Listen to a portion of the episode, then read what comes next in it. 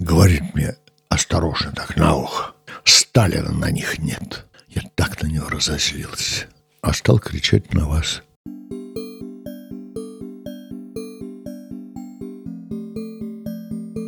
Всем привет, это подкаст про людей. Меня зовут Лев Пикалев, и здесь я разговариваю с э, разными людьми и делюсь этими разговорами с вами. Что вам хочется сказать? Во-первых, я на некоторое время пропадал, и новые выпуски не выходили. Сейчас, я надеюсь, я вернусь к прежнему ритму, хотя Ничего не обещаю, но надеюсь, что так получится. Во-вторых, я начал более активно вести свой Инстаграм, поэтому, если вам интересно читать мои посты, там будет и про подкаст про людей, и про другие мои проекты, и какие-то просто заметочки, которые, которыми мне интересно поделиться. В общем, подписывайтесь, Лев Пикалев. В описании есть ссылка на мой Инстаграм. Буду рад видеть вас своими подписчиками. Сегодня у нас э, очередная часть разговора большого длинного разговора с Борисом Иосифовичем Жутовским. И э, в этот раз Борис Иосифович подвел некоторый итог событий, которые происходили в 1962 году, и рассказал о том, как попал на день рождения Никиты Хрущева и э, как Никита Хрущев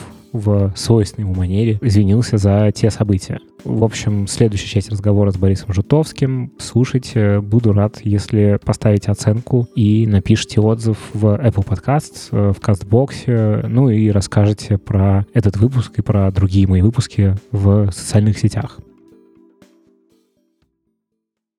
Случилась ваша выставка, вот первая, которая, собственно, там была еще, э, значит, на Запад как-то это все разошлось, случился э, мозг, 30-летие Мосха, а, а дальше какая-то вот лавина вот этих вот собраний, обсуждений, э, это все как, это тоже все часть запланированного, или это какая-то ситуативная Конечно. вещь? Ну, то есть это вот... Это же планировано не нами. Я понимаю. Значит, отвечаю да. тебе, отвечаю. Да. Я понимаю, я понимаю твой вопрос, я понимаю. Случается случилось. Выставка на Большой коммунистической улице студии Белютина. Да. Где? В том зале, в котором мы и занимались. Это такой спортивный зал, небольшой спортивный зал, который мы горком арендовал для наших, для курсов повышения квалификации членов горкома. Я тебе говорю официальные слова. Угу. И мы устроили выставку.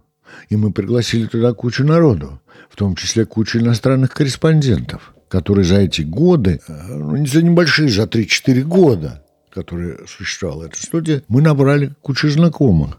Они пришли на эту выставку, и на утро газеты «Мира» сообщили о том, что наконец-то в Советском Союзе появилось абстрактное искусство. Угу. И с этим вопросом некоторые иностранные корреспонденты обратились к Анастасу Микояну, да, да. который в этот момент был на Кубе, который расхлебывал самую, одну из самых страшных вещей этого времени. Ну, начало, Потому что начало Третьей мировой войны. Третья мировая война. Он растаскивал эту ситуацию с Кеннеди и с Хрущевым именно по поводу наших ракет на Кубе. Я об этом тоже могу тебе Не, а это мы уже, мы же проговорили это в начале. Да, да, я тебе просто я тебе еще раз перечисляю угу. все, что было. Значит, когда Микоян позвонил в Москву и в ЦК партии сказал, что за, что за хуйня, какая выставка, я ничего не знаю. Я чувствую себя дураком, выступая. Отвечать же надо корреспондентам, а я ничего не знаю. В ЦК партии тоже ничего не знаю. И тут дают по жопе Поликарпову, который зав. отделом культуры в ЦК партии. Ну-ка, и тут Поликарпов, uh-huh. быстро разобравшись э, узнав все это, предлагает Белютину вытащить наши работы на существующую уже. Ну, то есть я правильно понимаю, что на самом деле это такой э, в целом способ под, ну, взять под контроль? Ну, то есть э, что-то, что было неочевидно, непонятно? Нет, нет взять под контроль это состояние этой страны на протяжении десятилетий. Это не, не это, это упущение. Это ну, я это к тому, что они не, правила. они не понимали, что это есть. И вот они-то... Они не, они не, не понимали, они не знали. Угу. Они не знали, что это происходит, и это, и это, оказалось, это оказалось э, серьезным упущением господина Ильичева которому вслух и говорил Никита на, в 62 uh-huh. году на выставке. Леонид Федорович, это ваше упущение. Uh-huh. И ваша Екатерина Алексеевна Фурцевой. Пропустили. Догляда пропустили. И отсюда пошла вся эта череда. То есть здесь смешано. Да, но и... к этому времени, угу. к этому времени, поскольку Хрущев был при власти уже давно, 62 год, а Сталин сдох в 53-м. Э, ну, пока он расчищал конюшни там от претендентов разных. Прошло там года три, предположим, да? 56-й. 56-й, а здесь 62-й. То есть 6 лет уже прошло. Uh-huh. Понимаешь? И вдруг упущение. Как же так? Партия упустила что кого? Самую, э, самую капризную часть общества, интеллигенцию. Как же это такое? Но пришедший к власти Хрущев объявил как бы свободу от сталинских угу. прошлых угу. оков. И это такие ножницы в целом, то, что происходит. Он объявил свободу. Он объявил свободу, и все более молодая и угнетенная в прошлом публика кинулась осуществлять свою мечту под знаком объявленной свободы. Это было в кино, это было в литературе, это было везде, и в том числе и в изобразительном искусстве. Понимаешь? Угу. И полное недоумение. А одновременно с этим на того же Хрущева, то есть на ту же власть, на ту же верхушку сваливается такая проблема, как Вторая мировая, как Третья мировая война. Ты понимаешь, это uh какая культура, какая к матери культуры и выставки. Третья мировая война на носу. То есть я правильно понимаю, что это такая, э, ну, условно, в их представлении такое последствие либерализации? Конечно. есть, э, что они испугались, что, в общем, эти гайки открутились слишком сильно? И... Ну, в общем, да. В общем, да. Угу. В общем, да. Потому что представление Хрущева свобода должна была быть медленно и торжественно под аплодисменты самих освобождаемых тихо угу. входить в жизнь. А угу. на самом деле ничего подобного. Угу.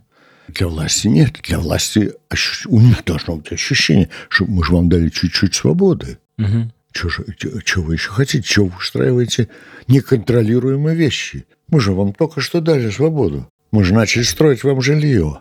Мы освободили из лагерей. Мы вернули честное имя тем, кого, кто умер родственникам, но э, сидели зазря. Я же столько сделал для того, чтобы... То есть это такая детская обида? Абсолютно. Абсолютно. Абсолютно. В этом все и дело. Mm-hmm. Более того, то, что я сейчас себе произнес, я много раз в интервью, когда меня спрашивают, почему и как я отношусь к Хрущеву, я говорил, что я отношусь к нему хорошо. И я перечислял вот те пункты, которых я только что сказал. Что он сделал это, это, это, это, это. Он убрал из жизни то, что было раньше топором. Топором. Да, но э, им без топора оказалось сложно. Ну, то есть топор убрали, но как бы, а что вместо него-то? Так в этом все да. дело. И старая публика, старая публика, подручные топора, они-то и боролись с молодыми. Весь манеж-то это то и есть. Это старики с молодыми, условно. Может быть, по возрасту и старики и молодые оказывались какие-то обстоятельства просто да. одногодки. Знаешь? Вот в чем дело. Вот в чем история эта вся. Понимаешь? И когда 7 марта 1963 года вся эта история с точки зрения государства, то есть партии, вся эта история приходила к финалу, то есть к съезду. Это их представление о форме управления и руководством страны. Сначала они встречались с интеллигенцией этими, потом с этими, потом с этим, потом собрание этим, потом то-то, то-то, то-то. Потом большая встреча власти с интеллигенцией, чего раньше никогда и не было при Сталине. И, наконец, съезд. Съезд, идеологический съезд партии. У меня есть книжка целая. Я специально не, не ворошу. Я понял, что я не стал ворошить и не менять детали всего этого происходящего. Потому что детали всего этого происходящего, они интересны для, для ровесников и для соучастников. Угу. Для более молодых людей это ничего не значит. То есть это не, не, это не увязывается в, в канву страдания. И что это собирается в Свердловском зале Кремля. Если бы ты это видел – президиум наверху, ниже трибуна, с которой выступают, да, а дальше портер. И сидят те, кто приглашены. Я по тому же пропуску туда и прихожу. Единый пропуск, который мне дал возможность все это посещать. Я, как и в прошлые разы, протырился где-то поближе к президиуму. Слева там среди кинематографистов сел. Масса первых наблюдений. С кем бы я ни здоровался, все вскакивали, протягивали руку хотя они не понимали, кто я. Так, была, так вела себя Фурцева, Ну, Ильичев, наверное, может быть, и помнил меня. Но, тем не менее, чуть ли не двумя руками. Вучетич, Фурсова, Герасимов, кинематографист. Портер был занят. Это были немолодые люди, хорошо побритые, с сероватыми лицами, потерпевшие фиаско бывшие, бывшие короли. Морды серые и потертые воротнички. Я специально все это смотрел. Это я не выдумываю. Это я, это я заметил. Потертые воротнички. Угу. Значит, нет денег или желания, или представления о том, что представление есть, но нет свежей руба, э, новой рубашки. И выступает Никита и начинает говорить большую длинную речь, свое выступление на этом съезде. Это длинная речь. Пересказывать я тебе ее не буду, потому что она полна тех иди идиотических идиом того времени и того режима, которые для тебя и для последующих слушателей и зрителей ничего не значит. Для, не значит. Это вода в целом такая. А? В целом такая вода. Партийная вода, да. Угу. Для историков это имеет значение, конечно. Но для нормальных людей ничего нет. Угу. Но общий смысл его... Смысл его... Смысл всегда один. Партия вас поправляет для того, чтобы вы правильно жили, как представляет себе партия. Это песня одна и та же. Эпиграф один и тот же.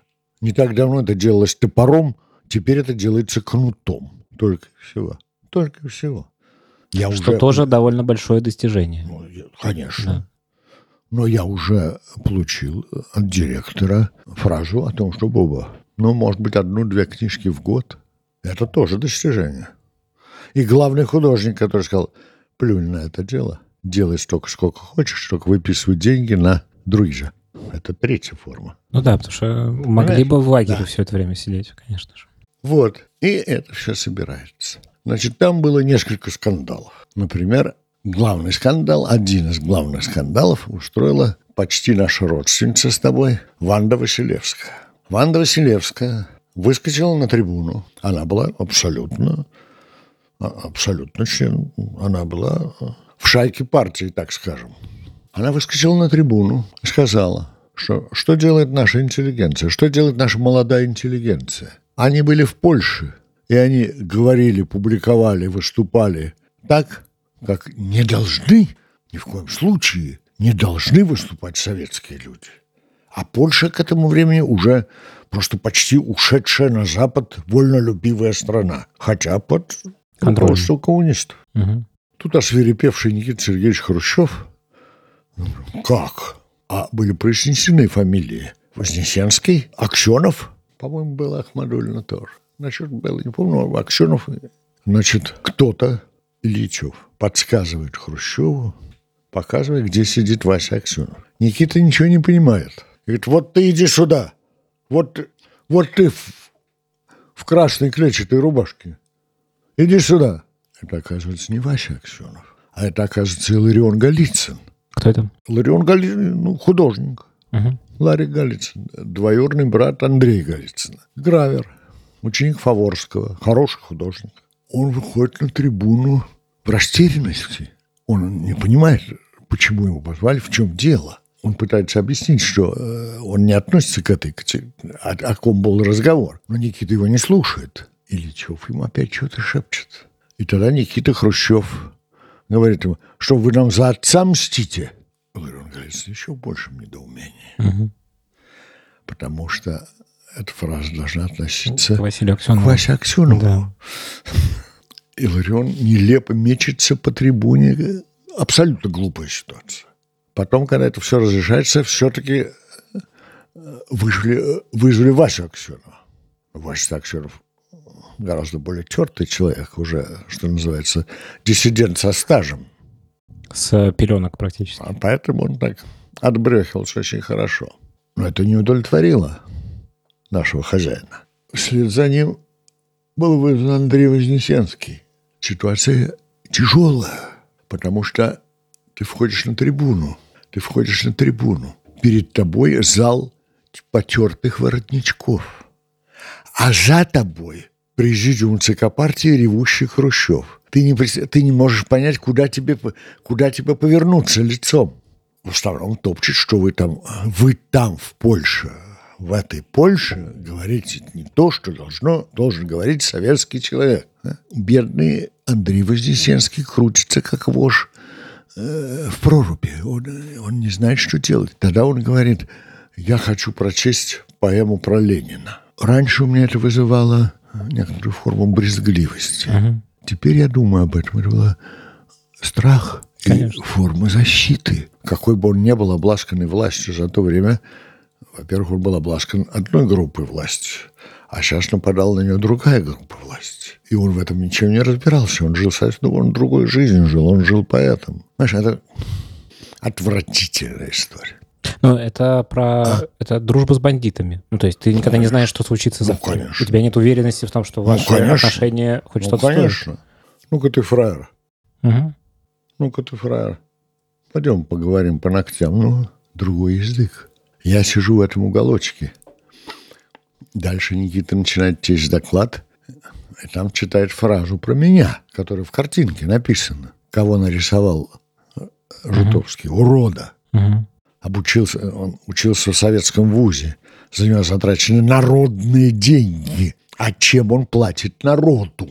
Я сижу. Герасимов, который меня знает, говорит, Боря. И тут Донской такой был режиссер еще – маленький такой, юродивый такой, киношный. А он начал на меня кидаться, шаг, это про тебя. Такой спектакль. Маленький все время происходили. Вас вызвали? М? Вас вызвали? Не-не-не, не. слава богу, слава богу. Меня просто, меня процитировали как элемент доклада. Все. А у вас, был, э, а? у вас э, была подготовлена речь на случай, нет, если вызовут? Нет, нет, нет я не рассчитывал и не думал о том, что меня могут вызвать. И был бы э, совершенно растерян, если бы это произошло. Ни в коем случае. Я думал, что моя песня спета, про меня спета. Когда мне были сказано, что я должен выступить, я выступил и сказал, что я выступил на встрече с молодежью. Я же рассказывал. Да, да. да. Выступил на встрече молодежи, написал, прочитал то, что что плохо, что хорошо, данинскую запись, как ты помнишь, вероятно. И на этом я считал, что все закончено. Вот такая вот история. Ощущение, ощущение. До сих пор у меня сохраняется ощущение. Это был усталый и облегченный съезд победителей.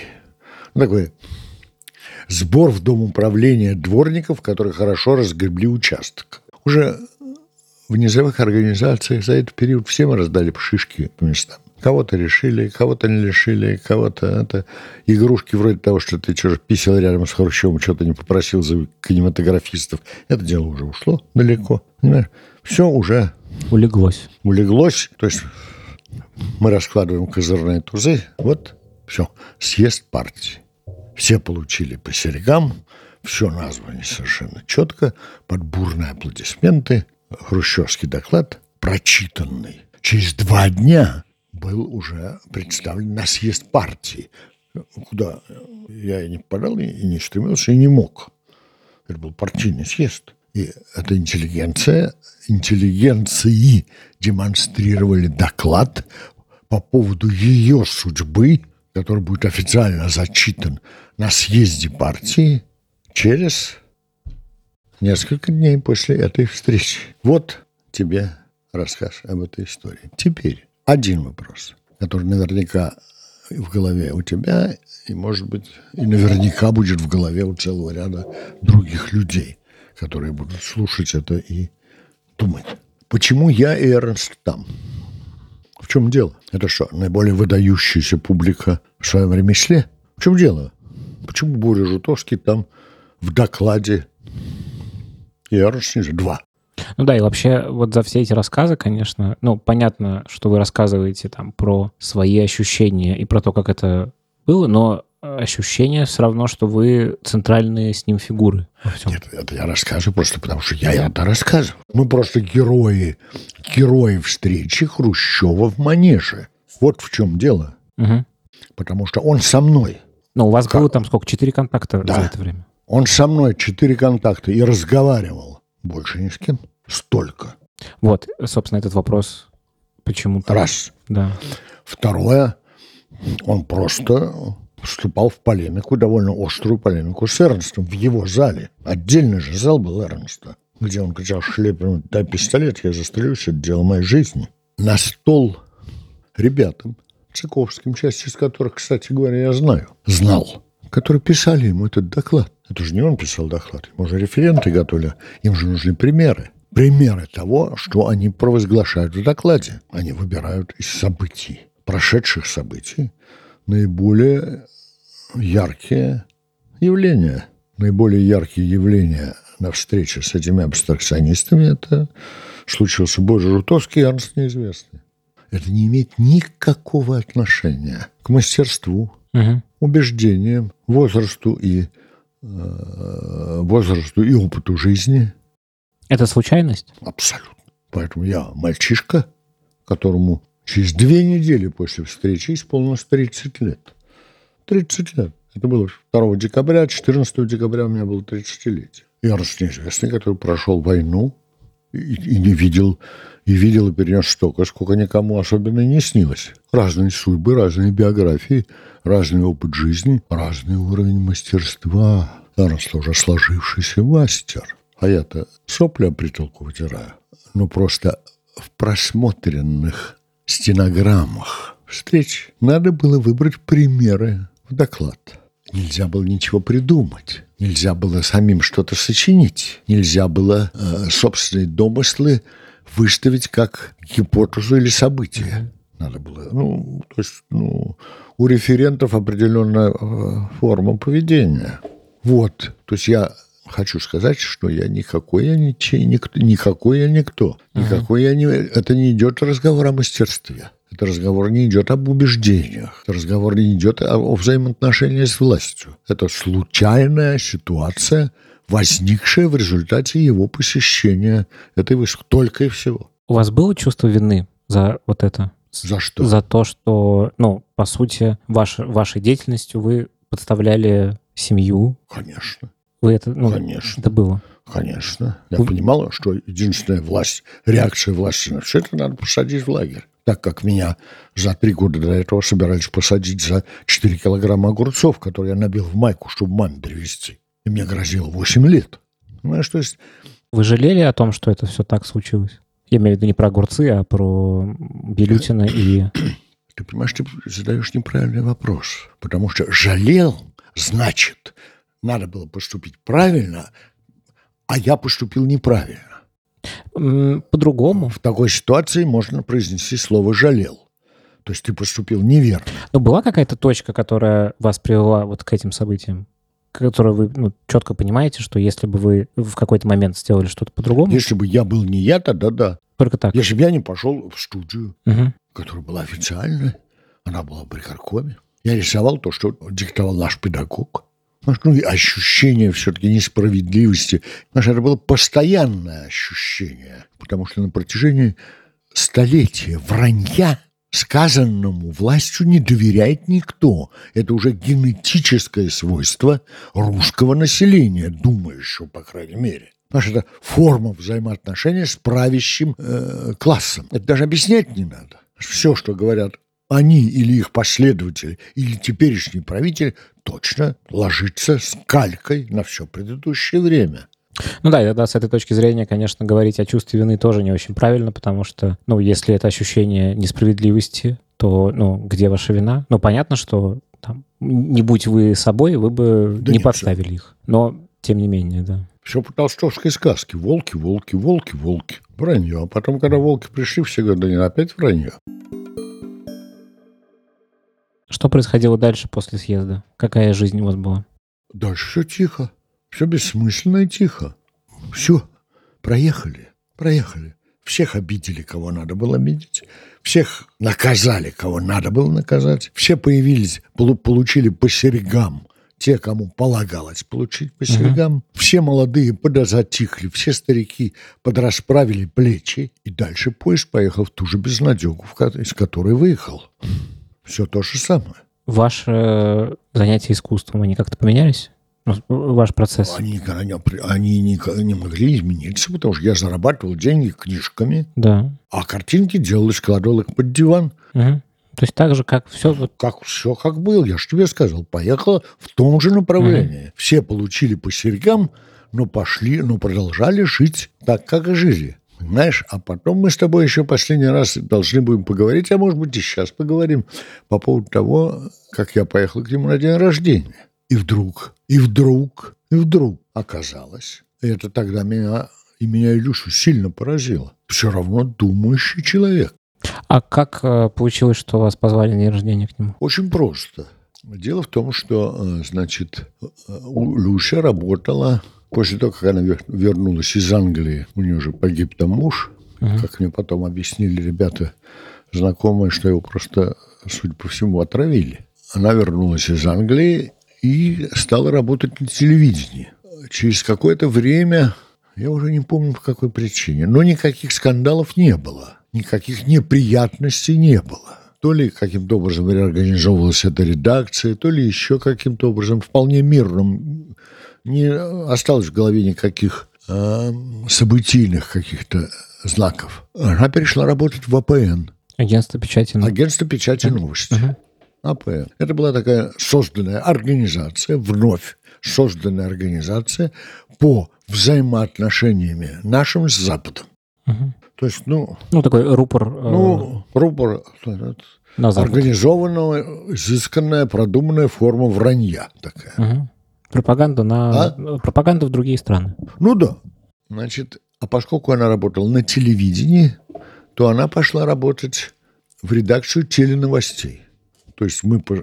Эта редакция помогала при приезжающим телевизионным э, представителям разных стран по э, сделать какие-то программы. Вот, она, поскольку она занимала хороший пост на телевидении, то здесь она была назначена заместителем, заместителем заведующего этой редакции. Это все очень смешно выглядит, если не странно. Конечно, для глупых завистников это выглядит почти работа с КГБ. А на самом деле ничего подобного. Это просто нормальная человеческая работа в тоталитарной стране. Заведующий редакцией был назначен Жора Большаков. Человек, который был резидентом советской разведки в Соединенных Штатах под вполне легальной крышей журналиста. А поскольку он обладал умелым, умел очень здорово дружить, охмурять. То он был в хороших отношениях с Кеннеди. И когда случился кризис кубинский, то Кеннеди вызвал Большакова и сказал, Джордж, советские ракеты есть на Кубе? Ответил он, да нет, да что ты, Джордж, ни в коем случае. На следующий день он опять вызвал Большакова, положил ему на стол фотографии, которые сделали американские летчики ракет на Кубе. Наврал. В 24 часа он должен был покинуть Соединенные Штаты Америки. Убогий до бесконечности, с женой Асей, которая его довольно быстро бросила потом в Москве, поскольку там он был резидент, а здесь его назначили заведующим редакцией теленовостей. И то только по указанию Хрущева. А Большакова мы не бросим. И занималась а поскольку единственный человек, который понимал, что такое телевидение и как на нем работать, была Люся, значит, на ней все это и лежало потому что редакция сама по себе, набранная, состояла из дочек и внучек власть придержащих. Дочка Фурцева, внучка Хрущева, сын Круглова, а Круглов КГБ тогдашний, настоящий большой КГБ. Понимаешь? Я все это хорло увидел своими глазами, я приходил, да. И некоторое время спустя, причем когда случилось 62 -го года, скажем, та же дочка Фурцевой говорила, ну все, Людмила Михайловна пропала. Судя по всему, она, может быть, и попала бы, но руководитель АПН, человек серьезный и глубокий журналист по фамилии Бурков, стал за нее горой просто. И она осталась. А возвращаясь к тому времени, о котором мы с тобой говорим, Юлка – это внучка Хрущева, которая была как бы в то время она работала вторым заведующим по содержанию театра Вахтангова. Она работала вот этим человеком. Она, на самом деле ничего она так и не делала в жизни. Это, ну и вообще дети всех этих людей, они, конечно, сильно-сильно и бесконечно изуродованы. И у нее, а поскольку она все-таки вращалась среди театров и актеров и всего прочего, то у нее возникло, естественно, желание каким-то образом обелить себя и деда одновременно. И она стала возить к нему тех, кого он, он или власть угу. обидели. Высоцкого она к нему привозила. Еще там кого-то. По-моему, Эрнста не привозила. Мне кажется, не привозила. И в том числе и меня. Меня она заставила деда позвонить его мне и пригласить нас на день рождения. Это был его 77-й день рождения. Он еще был при власти. А? Он при власти уже был или нет? Нет. Это уже какой-то Нет, год. это был первый, это был первый э, руководитель страны, который остался жив. Мгм. Потому что если посмотреть на все на это, там умер Ленин, вслед за Лениным был Троцкий. Троцкого тут же Зиновьев, Каменев и Сталин достали и убили. Вслед за Троцким убили Зиновьева, Каменева э, Да-да-да. И так далее. Так это все продлевается до Хрущева, которого не убили, а сосали на дачу. Он жил под охраной, там стояла будка и трое с погонами ребят вежливо открывали ворота нам. И таким образом мы попали к нему на день рождения. И как там было? Что там происходило? Это было очень мило. Мы приехали туда с Юлкой. Юлка, я и Люся. Где-то часов в 10 максимум. Хрущев ходил в крылатке. Деголь подарил. Только не черную, а зеленую. Фотография. Мы сидим на лавочке, он в этой крылатке. Мгм. Мы сидели и разговаривали. А тогда была история. История заключалась в том, что на Западе опубликовали воспоминания Хрущева. И э, Хрущев заявил о том, что он этого ничего не передавал. Потом уже стало потихонечку, потихонечку ясно, кто это сделал. Это сделал Сергей Хрущев и Виктор Луи. Такой был разведчик у нас. Короче говоря, Хрущева уже охраняли изо всех сил. И когда мы поехали, я Люське только и все время долбил. Э, Задай ему... А, стоял вопрос, он или не он. Это обсуждалось. Он или не он? Он или не он? Он или не он? Эти воспоминания. А я ее. Я говорю, а ты задай ему несколько вопросов. Мы же будем разговаривать о чем-то. Ну, ты задай, он же наверняка будет. Действительно, мы приехали, сидели. Он сидел в таком очень смешном складном кресле, которое ему подарил Урхо Кекконен, как он сказал. Такая деревянная какая-то этажерка. Очень смешно. Потому что это была дача, на ней лежала печать временности. Там стояли какие-то вазы китайские, висели какие-то картины, но на шкафу стояли горкой чемоданы. Ну, то есть как бы такое Временно. временное пристанище. Ощущение временности. На предыдущий день рождения, два день рождения, на которые, которые происходили, когда елка работала у Люси, я ему посылал подарочки к дню рождения. Один раз я ему послал только что вышедший сборник Прометея. Я стал главным художником Прометея и послал ему Прометей. Второй раз я подарил ему вот такую картинку детскую, сделанную на мыле нарисованную на мыле. Это такая отдельная белютинская техника. А картинка была к стихам Маршака. Медведи пять лет пяти-шести учили, как себя вести. В гостях медведь нельзя реветь, нельзя что-то кланяться, а все это надо кланяться и, там, что-то, и, и не сидеть на четырех. Я делал картинку. Вы ждете малыша. Я ему послал оригинал. Мгм. И когда я приехал, и мы сели разговаривать по событиям как бы его мемуаров, я увидел, что в углу комнаты его висит картинка. А а почему вы отправляли подарки ему? Вот, ну, А какая... мне вот- жалко его было.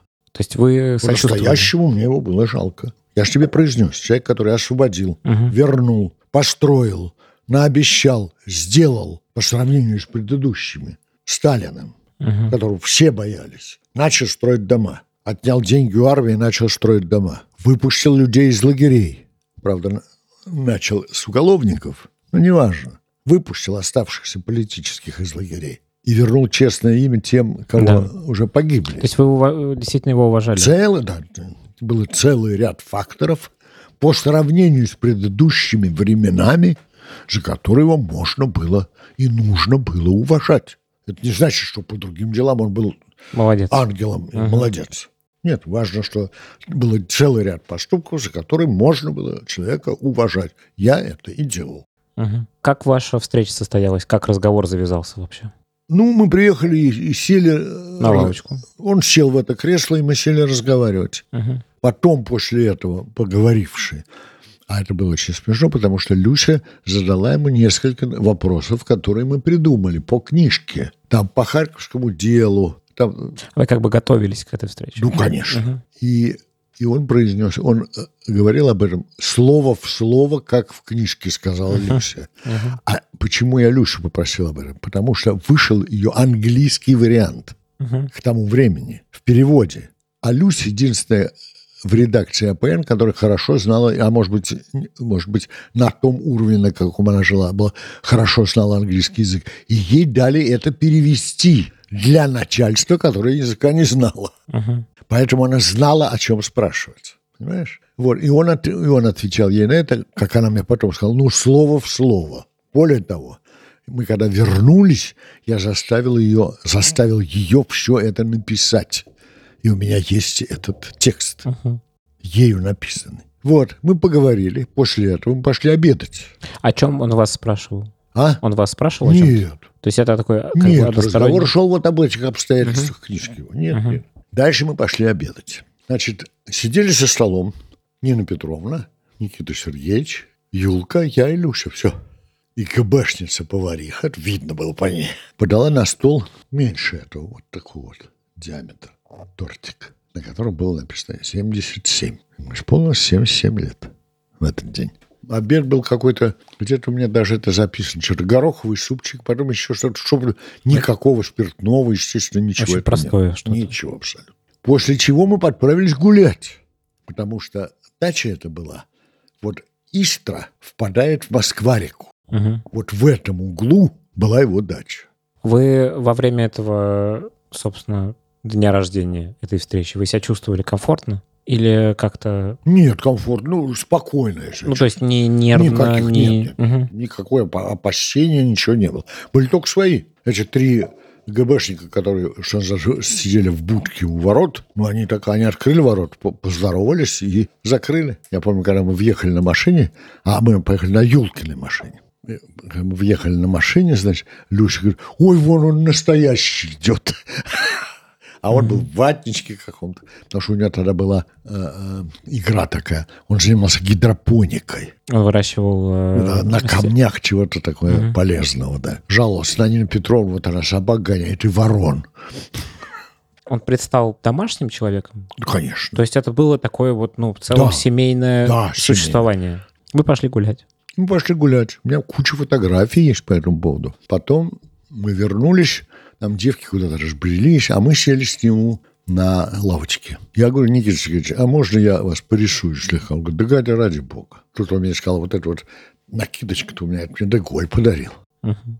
Я сделал несколько набросков таких, они где-то у меня есть. И, и вдруг появился Сергей Хрущев, приехал. Я говорю, Сережка, на-ка фотоаппарат мой, сними-ка нас с Никитой Сергеевичем. А я у него спрашиваю, у Никиты спросил разрешение, когда мы гуляли. Мгм. Можно ли поснимать? Он говорит, конечно. Я, у меня куча снимков есть э, гуляния с Хрущевым. Куча просто. Вот. И Сережка сделал два кадра или три кадра, как мы сидим на лавочке. Вот этот знаменитый кадр, который у всех, даже у Акуджава он висел. Ему очень понравилась эта фотография у Булата. Вот. Ну и мы вот так посидели. И тут начали, начали приезжать уже другие гости. Приехала старшая дочь Хрущева от первого брака. У него от первого брака было двое детей. Дочь и сын. Сын погиб на фронте. Отец Юлки.